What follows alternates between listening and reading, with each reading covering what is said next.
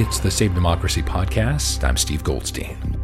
As community leaders in Arizona work to bring about change to the state's primary and general election systems, it's important to consider options that combine an open primary that permits every eligible voter, whether registered with a party or as an independent, to take part, with a general election that utilizes ranked choice voting or instant runoffs that could involve up to five candidates to choose from.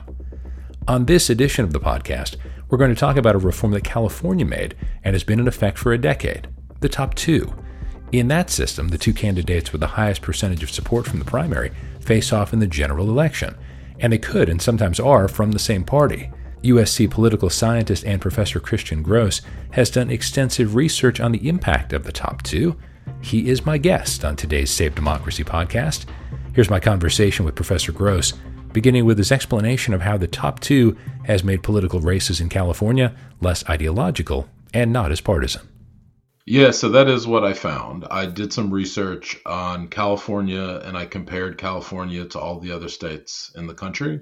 And I looked at the primary system and its impact on members of Congress. And so what I found is members of Congress elected in California, Washington, um, and Louisiana, which uses a similar top two system, somewhat like the top two. In those states, the members are actually somewhat less extreme than if they were elected in other primary systems. And so um, I prefer to say less extreme than more moderate because, okay. you know, California is a pretty liberal state in terms of its voters. So it's usually a question about, you know, are you getting somebody who's sort of a center left person or a very liberal person? And the top two has led to more center left people uh, in the state um, uh, who got elected to Congress. And then um, some other, and, and that article was published in the Journal of Political Institutions and Political Economy, and it looked at a 20 year time period, right? So it looked at members of Congress in California before the top two was implemented and after, and then it compared them to members of Congress all across the country so we could see if there was, you know, other things going on. It also controlled for a bunch of other underlying factors. And, you know, the takeaway is the top two does lead to less extreme members of Congress and less extreme legislators. How did that actually manifest itself in terms of discussion, legislation, campaigning? Yeah, there's a few different things that come out in the research. So in that in that paper, uh, in that article, it's mostly how they vote, how they vote in Congress. And so you know, you're the a Democrat who's willing to occasionally vote with a Republican, a Republican who's willing to occasionally vote with a Democrat, versus being more partisan and more ideologically left or right. And so the top two primary um, has led to members of Congress who are a little bit more willing to you know work with other parties. Um, I have some other research that looked at candidates for office and their willingness to reach out to voters of other parties when campaigning, and that's also really interesting.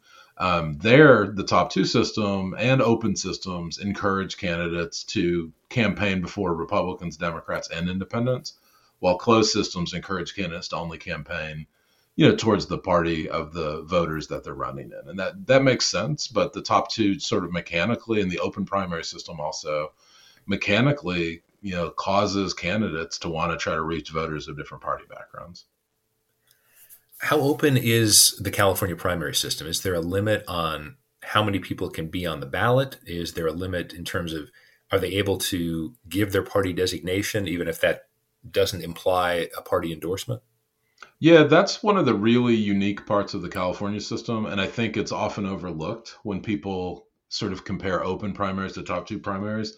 The big difference is in California, anyone can run in the primary. So you could have you you know you could have a primary with uh, five candidates, three Democrats, two Republicans, or two Democrats, two Republicans, and one uh, Libertarian. You know, basically anyone who wants to run runs in the first round and then the two top uh, vote getters in the primary, regardless of their party, advance.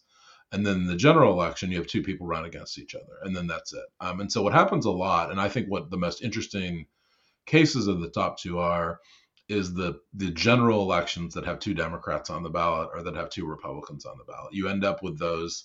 You know, in in my research in the last decade, about uh, 25% of legislative districts have had a top two general election where the candidates share the same party at least once over the decade. Um, and those are where you get the opportunity to really have things matter besides party and beside, besides ideology. If you're if you're an independent voter and your choice is two Democrats because you live in the city of Los Angeles or city of San Francisco where it's really Democratic, you know, those Democrats suddenly are going to have to appeal to as many people as possible and becomes really competitive. If you're um, if you're living in rural California where it's mostly Republicans, you'll often see general elections with two Republicans on the ballot. And the same thing, the Republican that wins wins often with a coalition of Republicans, independents, and Democrats because there's the, the, the party label has effectively been removed from the choice on the um, general election ballot.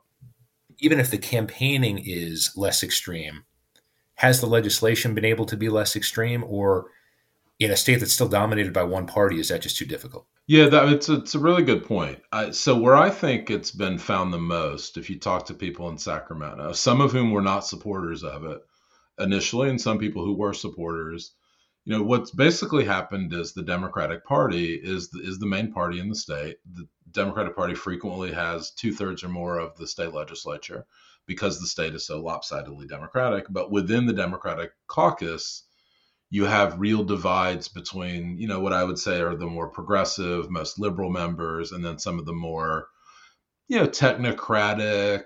Uh, some of them are moderate, but some of them are really just kind of technocrats who think about policy. Um, and so I think there's a real diversity in the legislature among Democrats that some of it's attributed to the top two. Some Democrats would probably not have won in um, uh, in the absence of the top two, especially Democrats who ran against other Democrats. I think that's been something that if you talk to people in Sacramento, there are basically divides within the Democratic caucus. Um, that does affect legislation. And, and, I think it affects it more um, in what's stopped, right? So I think sometimes um, the Democrats who might have won due to the top two, who are more to more of the moderate part or maybe the technocratic part of the caucus, you know, stop some legislation that would probably be a little bit more extreme. They are maybe less likely to be affirmatively passing things, but but it's more about what's um, what is uh, stopped. And you know, some interesting bedfellows emerge, I think, out of the top two in Sacramento as well.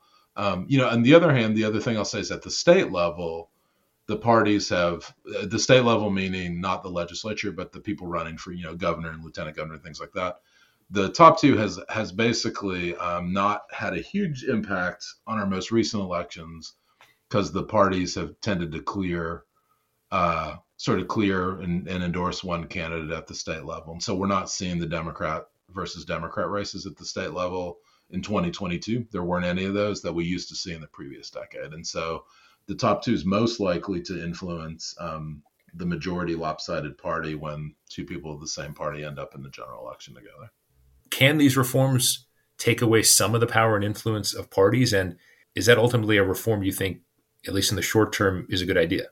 I mean, I think it does take the power away from parties some. I think more likely is it changes the party's incentives and the candidates' incentives. And so you end up having party the party may have different incentives than candidates, right? So, you know, think about just for instance your your up, upcoming Senate race where you've got Kyrsten Sinema, Democrat turned independent in terms of how she's identifying, and then um, you know facing a Democratic challenger, and then also facing you know Republican challenger or challengers, depending on how many run in the primary.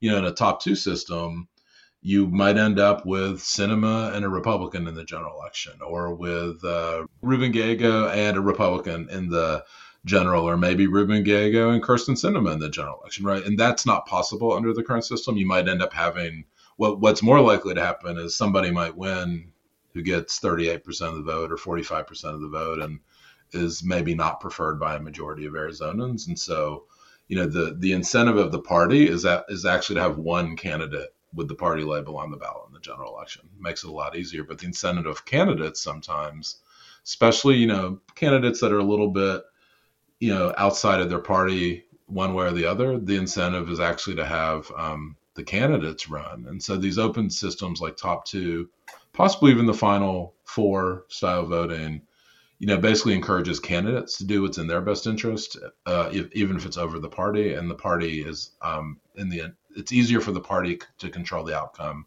in a closed system. Thanks again to USC political scientist and professor Christian Grose for his insights on the top two primary in California and other possible reforms to the primary and general election systems.